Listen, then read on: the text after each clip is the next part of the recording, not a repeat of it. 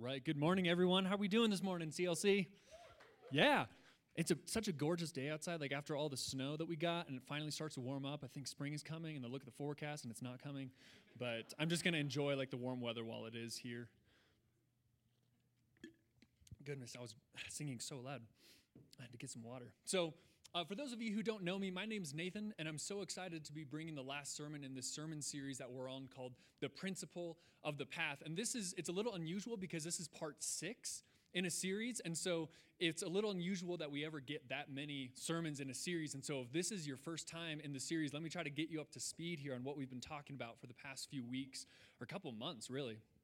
Um, Josh has been preaching on this idea that our direction, not our intention, determines our destination. That's the principle of the path, that in life we set ourselves on paths and that direct us towards our future. And even if we have the best of intentions, no matter what we're aiming at, it's the direction and the path that we're on that will eventually take us where we will end up in the future.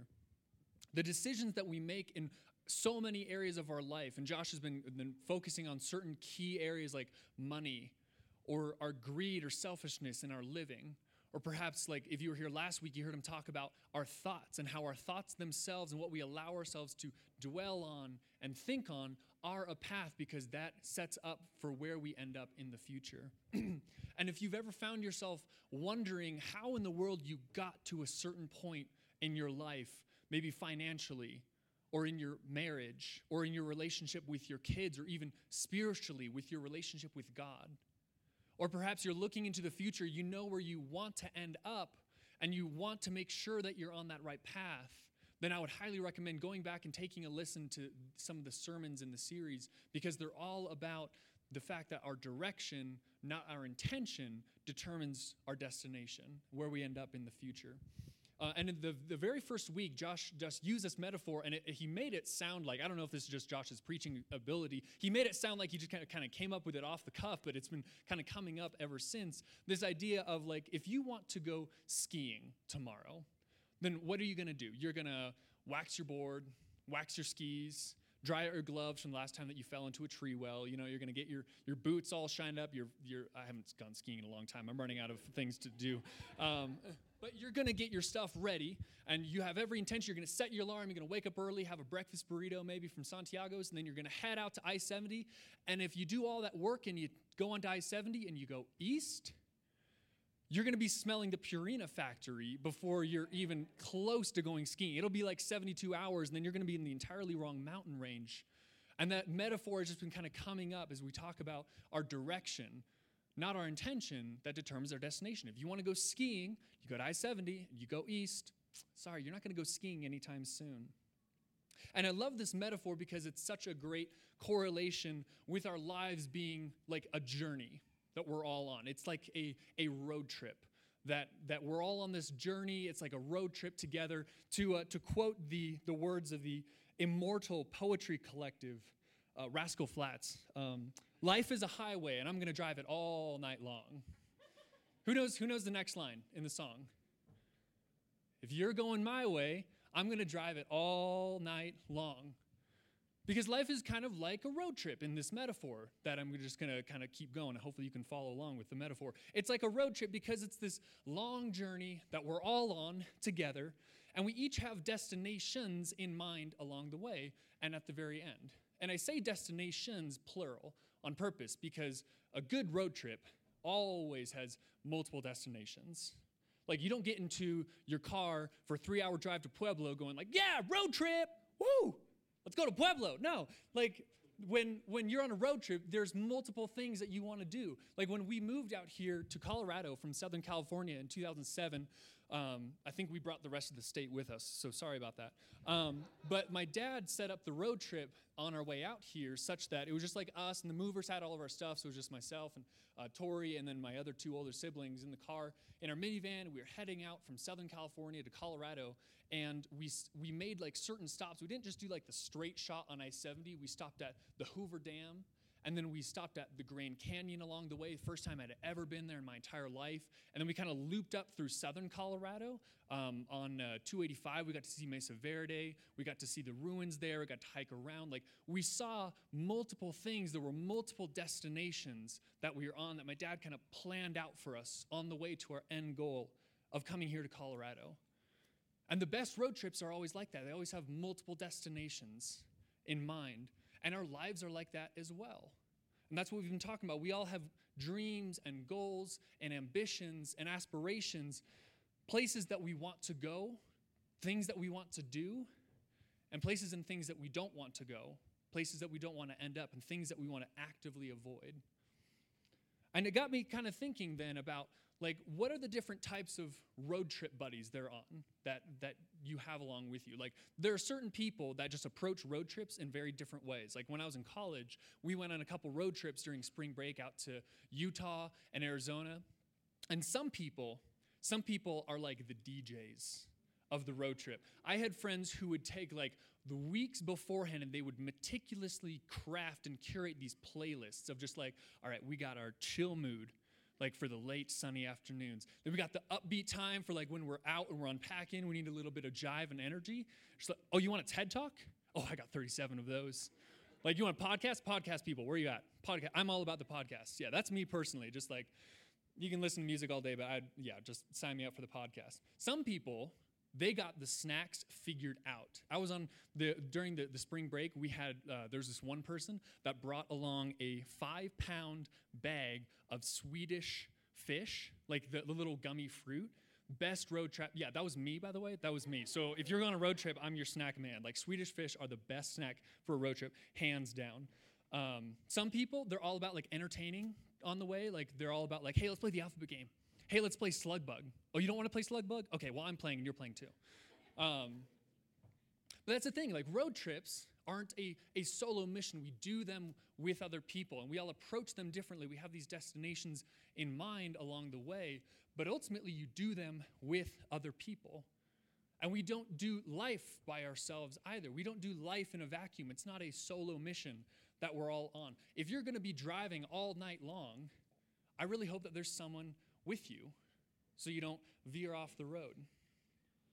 So, then what we're going to be talking about this morning as we wrap up this series, as we've been talking about the paths that we set ourselves on through the choices and the decisions that we make, well, I want to wrap this series up by talking about the people in our life as well and the fact that they have paths too, and they have destinations as well.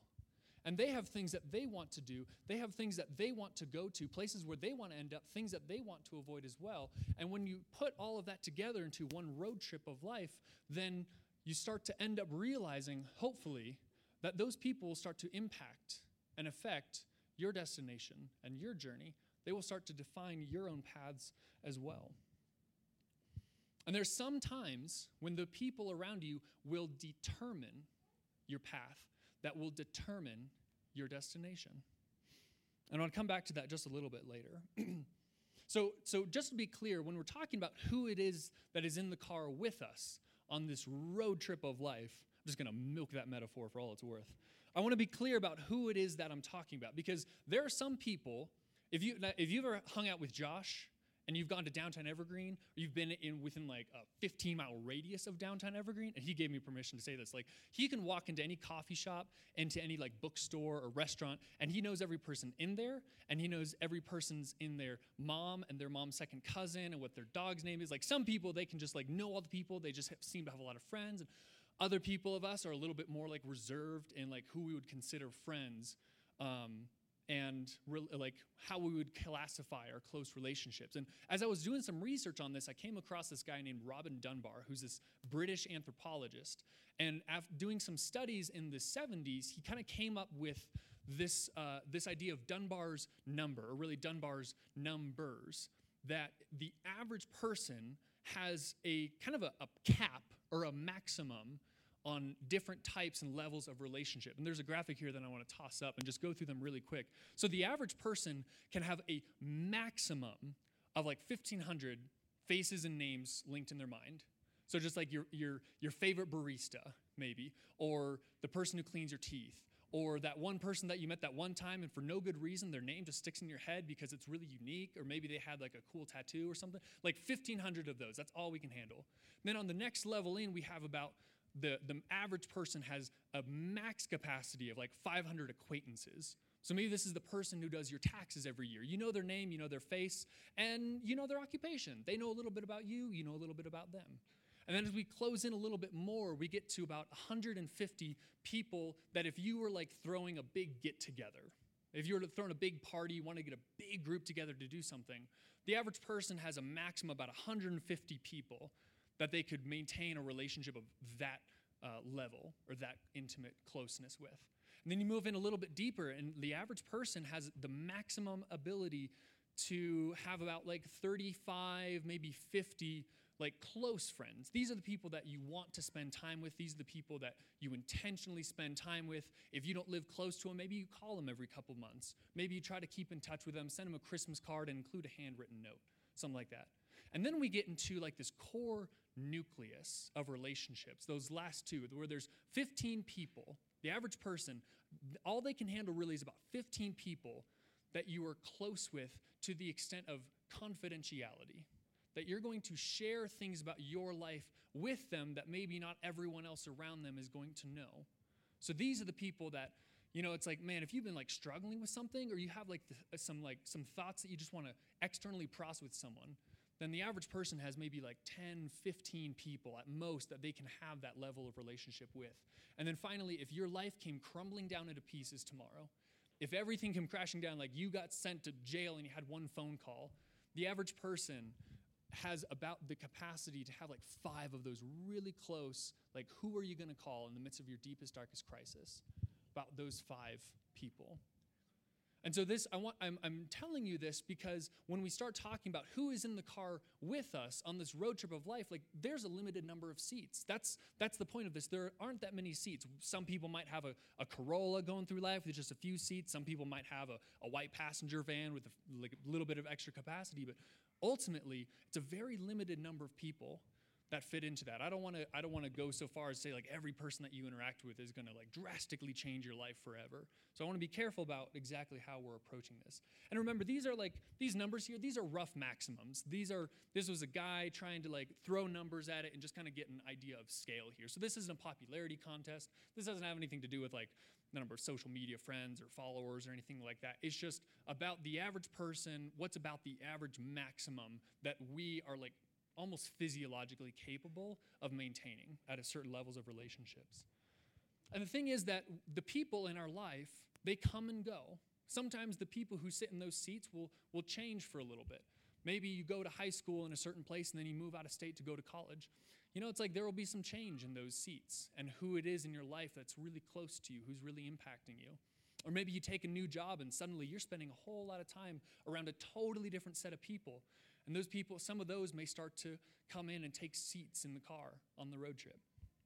But ultimately, as we continue, I want you to think about that core nucleus, the people that are most profoundly going to impact your life, that handful of people that are your road trip buddies as you're walking through life. And if you have a hard time maybe figuring out who that is for you, then maybe here, here are just some questions that I want, run a, want to run through really quick just to perhaps give you an idea of who those might be. If you can think of a couple right off the top of your head, but you're kind of wondering, like, oh, maybe it's not just my family. Maybe it's not just my college roommate. Because sometimes those people that fill the seats can like surprise me. It kind of surprises me as I was kind of thinking through these. So, first of all, kind of the obvious one who do you spend the most time with? Because when I graduated college, I don't know about you, but I started working in a job that has a cubicle that is right next to another cubicle. And suddenly I was spending a whole lot of time with a person I'd never met before, had no intention of ever having a friendship or relationship with. But now I'm spending more time with them than I do my family or my friends from college or most people here. So, who are you spending the most time with? Maybe there's a sports league that you're really involved in, or there's like some activity that you do on a weekly basis and you see the same people over and over and over again. Who do you go out of your way to impress? Who are the people that when you're around them, you maybe stand a little straighter or watch your words just a little bit more? Might be your boss at work. Hopefully, in a healthy way, that's true. But maybe there's like that one person they're just so cool. And you really want them to think that you're cool too. And that is going to impact your life if you are worried about impressing that person. See, it's not always just the people that you naturally think of when you think of who am I close to, but rather it's like who am I trying to impress? And then finally, who do you trust? Like if you had one of those moments where everything came crashing down, or you had a life crisis and things came, uh, came up that you didn't know what to do, how to handle, maybe you're not going to go and talk with your absolute best friend. Maybe you're going to go talk to this person that you haven't spent a whole lot of time with necessarily, but you trust their input. I have there's a there's a guy that mentors me. I only see him once every two weeks, like for an, a couple hours at a time. Sometimes not for a couple months, and yet that impact that he has on my life is far greater than some people that I spend hours a day with. So it isn't always just about time. It isn't always about just physical proximity. But who, who is it that you're trying to impress? Who is it that you trust? These are the people that are on the road trip with you. These are the people that, whether you like it or not sometimes, those are the ones occupying the seats in the car. Those are the ones that are with you, riding shotgun in the back seat, passing you the Swedish fish gummies because they're good friends. Um, and I think it's easy for us to agree upon the fact that the closer we get to that nucleus, the more of an impact those people have on our life. And it's no surprise, therefore, that the Bible has a lot to say about this on the topic of friendship and relationship and how those come into our lives and affect our path and affect our direction. The Bible has a ton to say about it. And in particular, I want to be looking at the book of Proverbs, which is a, a book that we've been looking at quite a bit throughout this, this series about path and direction and destination and intention. Um, and if you're not familiar with the Bible, the, uh, or the book of Proverbs, it was written, or I, I should say it was rather, it was compiled by a guy named Solomon. He was a king of Israel, and he was purported to be the wisest man who ever lived. He was a great man, a great speaker, he, but he also liked to compile wisdom together. He liked to go and hear other people, what they had to say. And so the book of Proverbs is a collection of wisdom from Solomon and other sources as well. And a lot of the Proverbs are these like little bite sized nuggets almost like fortune cookie esque, like little sayings that aren't like predicting the future, but they are black and white sayings that are imparting um, like an idea, a concept. And it's, it's easy to read the Proverbs sometimes and just think, like, oh, it's saying I should do this and then this will happen. I guess that's a guarantee right from the mouth of God. It's like, well, that's not entirely what a proverb is. The, the point of the proverb isn't necessarily to make a point, the point of a proverb is that you don't miss the point. And so when we read the Proverbs, it's important to read them and say, like, what's the point that's being made here? What am I, what is the author worried that I might miss here? And in Proverbs, people as a whole generally fall into two categories. Black, well, like it's just black and white, just like draw a line down the middle. They fall into the category of wise and fools.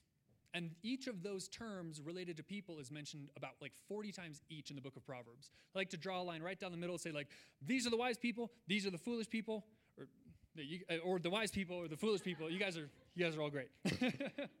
um, and and um, they're each mentioned like 40 times throughout the book. And Josh, a couple weeks ago, gave this great definition that I really like about like what is wisdom, like when the Bible talks about wisdom, especially in the Proverbs.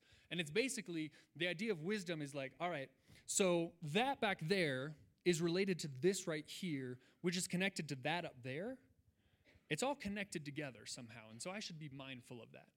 Whereas on the other side, you have foolishness, which is to say, like, nothing that I do today will matter tomorrow. It'll all be fine. It's going to be great.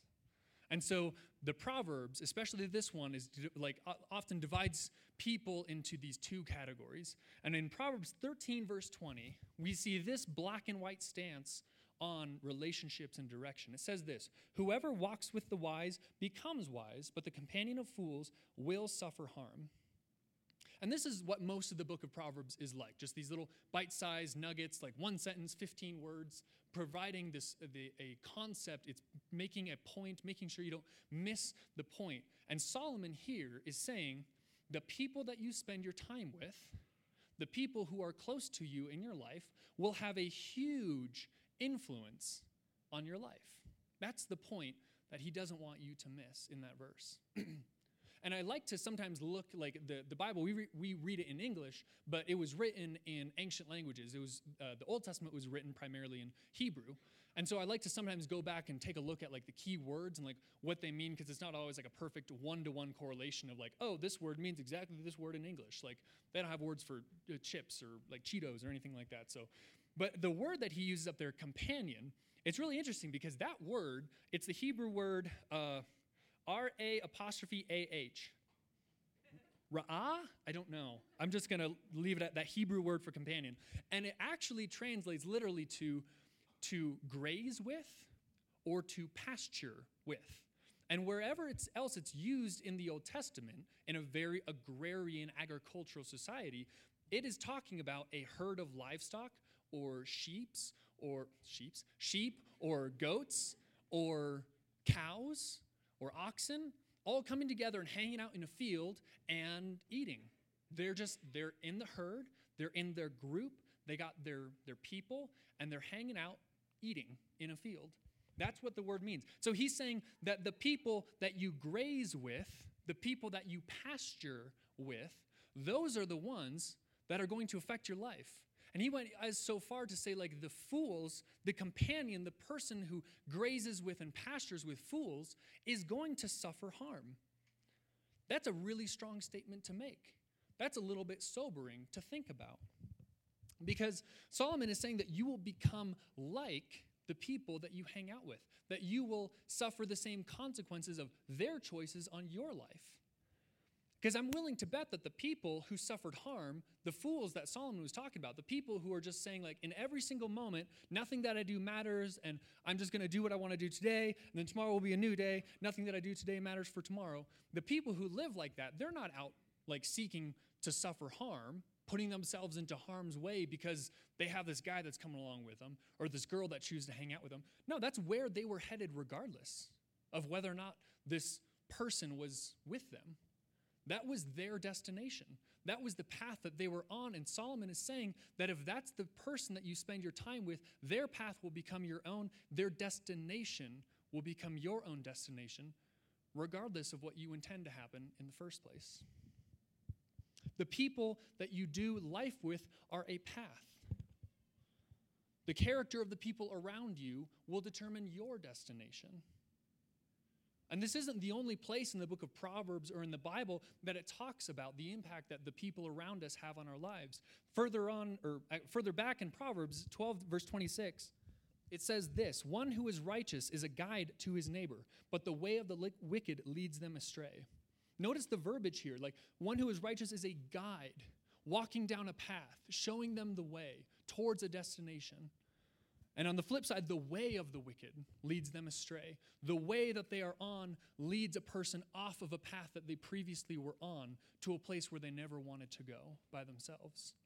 And then in the New Testament, we have in 1 Corinthians 15, verse 33, Paul, the guy who wrote 1 Corinthians to a, a church in the city of Corinth, said this Do not be deceived. And then he quoted a Greek philosopher who was known for saying, bad company ruins good morals. And we still say that today. Like, I, I, usually hear bad company corrupts good morals, maybe just like a different version pulling from this verse. But the people that you're with will ruin good morals. What are morals? They're intentions, they're aspirations towards who we want to be. They are a picture of the character that we want to have, and yet bad company will ruin those intentions and set us on a different path. so here's a big idea that I want us to remember this morning, going back to our analogy about the road trip. It's this. If you have a car full of people who all want to go different places, someone's going to end up going where they don't want to be. If you have a car full of people who all want to go different places, someone is going to end up going where they don't want to go. That's just how it works on road trips. That's how it works on life. And what is the number one job of the person riding shotgun on a road trip? Anyone? Navigator. That's it. That's the job of the person riding shotgun with you. The people who are sitting right next to you on a road trip, they're the ones holding the map. They're the ones saying, like, hey, the gas station? Yeah, that was at the last turn. It's okay, there's another one in a few miles. We'll probably make it. Or, hey, you're headed toward Bryce Canyon? We want to go to the Grand Canyon. You're in the wrong state. Like, heads up. Or like, hey, dude, you just turned east on I 70. What are you doing? We're trying to go skiing. You got to turn around, go west on I 70. The people that are sitting next to us in life are the ones helping us navigate through the twists and the turns. And it's the most pronounced and it's the most dramatic when we're not really sure of where we're going. Because if you haven't decided on a direction for your life in these key areas, if you haven't decided like what you want your financial future to be, if you haven't decided like what kind of marriage that you want, well, I'm going to just tell you right off the bat, the people around you are going to impact your life even more because if you haven't settled on a direction, then you're way more likely to follow along with people who have settled on a direction, regardless of whether or not it's the right one. Think back to the first time that you went hunting or backpacking or camping, something like really outdoorsy. Again, I grew up in Southern California, so the first time that I went like backpacking, it was my, my dad and my brother. Did you come along with that, Tori? Were you there when we first went backpacking, when we first moved here? Yeah man, I was terrified. I had no idea what I was doing. My dad had like camped before growing up, and so he went, he knew what, what was going on. I guarantee you, if my dad would have told me to bring along a quarter inch steel plate to put under my sleeping bag so the bears couldn't burrow up underneath and eat me, I would have done it. I had no idea what I was doing, and I was totally trusting that my dad knew what was going on in that moment. I had all the faith in the world that he knew what to do, and anything that he said, that was gospel truth. And uh, he could have messed with me a lot more than he actually did. Thank goodness he's, he was nice. But you lean on the experience and the expertise of the people around you in these new situations in order to help you get to the destination that you want to go. And you trust that the path that they're on and the destination that they're headed towards is the one that you want to be going towards also. And parents, I think this is easiest to see in the lives of your kids with all the voices that are vying for their attention and you know where they where they should end up where you know you want them to go and it's a battle for them to see where is it that they need to end up going because there's so many voices telling them what they should focus on who they should think themselves to be who god is who they are who the people around them are. The people that are riding with us through life are a path that set us towards a destination. And if this is if this is starting to get you think about certain relationships or friendships or people in your life that are perhaps detrimental, like you've seen some negative impacts of people in your life. There's, there's a sermon that Josh preached a while back in August. It was on August 10th. It's on the podcast. It was in the series on guardrails. And in this series, we're talking about setting up guardrails, healthy, proper boundaries to prevent wreck and ruin from coming into our life from outside sources. So if this is if this is getting you thinking about certain relationships or people or friendships that you realize are having a, a, negative effect on your life, I really encourage you. It is August 10th of 2019 in the Guardrail series. Highly recommend giving that sermon a listen for more on that. Because the, the point of this isn't to say that you should measure your friendships and relationships by how beneficial they are to you. That is not what I'm saying. Don't, I'm not saying that we should live a selfish life focusing on what's best for me right now. But because if that's how God treated us, based upon how beneficial or how much that we could offer Him or how good we were to Him, then we never would have had a chance of Jesus coming. That's not the message that the gospel leads us towards. That is not the life that God wants us to live, just selfishly evaluating our relationships. The point is rather, Solomon is saying, hey, be mindful of this. Be careful. Don't let don't don't miss this point. The point of that proverb isn't to make a point about the life that you should live, just focused on how beneficial the people are around you to your own life, but rather to make sure you don't miss the point that the people around you will have a drastic impact on your life. What kind of road trip buddies do you have? And more importantly, are you aware of the impact that they have on your life? So here's what I want for us this week. as you're going about your day to day, as you're going to work, picking your kids up from school, going to class, hanging out recess, going to trivia night, maybe doing a beer hockey league, whatever you're doing, like pay attention to the people that are around you. Pay attention to the people that you spend a lot of time with. Pay attention to the people that you want to impress. Pay attention to the people that you trust, that you want to open up to, that you want to confide in. Who are those people? What's their path? Where are they headed? If they're, uh, where are they headed uh, financially? Where is their marriage going? Where is their parenting strategy leading them? Where is the way that they treat their friends leading them? Where are they going in their faith? And then ask yourself if that path became my own, how would I like that? Is that a good path for me to be on as well? And one clear evidence that your path is different from another person's is if you find yourself changing or adjusting or trying to conform yourself to be a different person, especially around the people that you want to impress. That's probably a really clear sign that their path is different than yours because you have to adjust how you are in order to be with them. Maybe you use different words when you're with them, your vocabulary shifts a little bit. Maybe you talk about people that are close to you in a different way. Maybe you participate in different activities or play different games or consume different substances. Or you find yourself telling yourself, it'll be fine just this once. That's pretty strong evidence that you're on a different path than that other, of that other person. And the other thing that I want you to do is this. Don't let the people that are close to you in your life encouraging you and setting you on that right path where you have the where the direction of your lives is in tandem. Don't let those people go unnoticed. That's a gift. Man how great is that to go to somebody and just be like hey i really want to work towards this. Can you help me? And they're like yes yes i want to help you like yeah you want to get your finances in order just like yeah i went through what you went through a little while back let me show you how i saved more money just like, yeah, my wife and I, we were having some real struggles in our relationship. Let me work through this with you. Let me help make my path your path. Let me help you make where I am now the destination that you want. If you have friends that surround you and uphold you and encourage you in the good times and bad, tell them. Tell them how much they mean to you.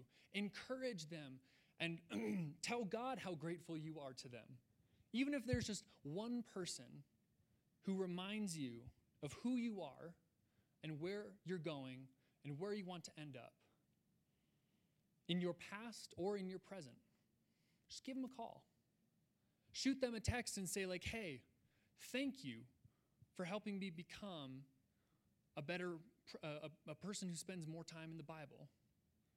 Maybe perhaps tell them like, "Hey, you've been a real inspiration to me in like in the way that you treat your husband and I, have never said anything to you, but I want to let you know that it means a lot. Or perhaps you can say, like, hey, that advice that you gave me a while back, man, that really meant a lot. Tell the people around you, tell those people in the car what they mean to you, especially if they're encouraging and appreciating you. If you value and appreciate the people in your life keeping you on the right path, pointed in the right direction, on the way to the right destination, don't hide it from them. And if you want to take all this and step it up a level, consider this. What kind of road trip buddy are you? Whose car are you in? More likely than not, the people sitting around you, the people that you spend a lot of time with, well, in order to spend a lot of time with someone, they have to spend a lot of time with you too. And when you confide in someone, often that brings a level of closeness to that relationship. If you ask for advice from someone else, they're going to share their life with you. So, what kind of road trip buddy are you if you want to take this to the next level? I remember when I was about 15 or 16 years old, I had this realization that I was the same age as the guys that I thought were so cool when I was 8 or 10 years old. And I was like, whoa, I am that guy now. I'm the cool guy. Actually, wasn't that cool, but I was the cool guy. And the thing is that no matter how many people there are that look up to you, that are watching you, that want to spend time around you, that want to seek out uh, your advice, those are the people that you're in, the, you're in their car too. You're affecting their life as well. You are asking them to compromise their intentions and their morals. Where is your road trip headed? What path are you leading the people around you on? Is that the path that they want to be on? And if your path became their path, how would they feel about it? We don't do life solo. The road, this road trip that we're on together is not a solo mission that we do in a vacuum. We do it together with the people that are close to us, to the people that mean a lot to us. And as we're wrapping up the series about talking about our path and our destination, it's important to realize that the people sitting around you, they have destinations in mind as well. And their destination and their path will affect yours, and your path and your destination will affect theirs. It's easy to think that this road trip is just like a whole bunch of people on motorcycles just kind of zipping by, just like each person just kind of doing their thing. But no, we're all in minivans together. We all have a few seats in the car. We all have a few people who are really speaking into our life, who are really going to impact and affect it. Let's not miss that. Let's not miss that point. Let's pray.